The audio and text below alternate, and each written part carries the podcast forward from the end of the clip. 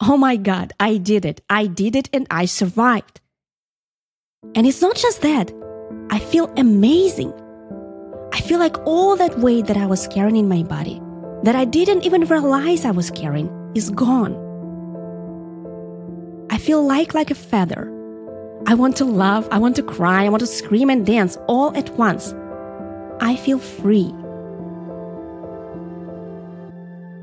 That moment, when I was sitting there on that pillow, desperately wanting to stretch my legs, surrounded by the light of the candles and the smell of essential oils, after sharing my story with those ten women, was one of the most liberating moments of my life.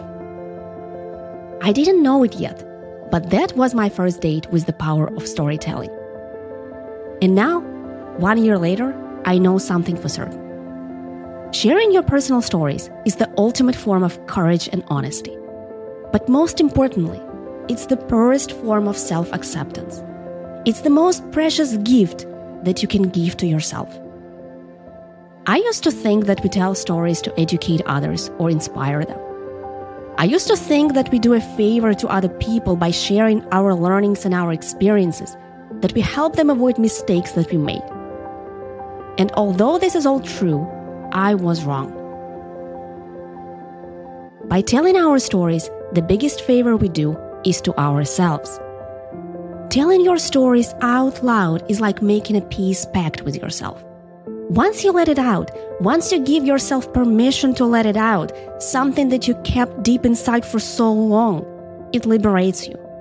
It gives you the power and freedom to finally spread your wings like never before. And it begins to finally make sense.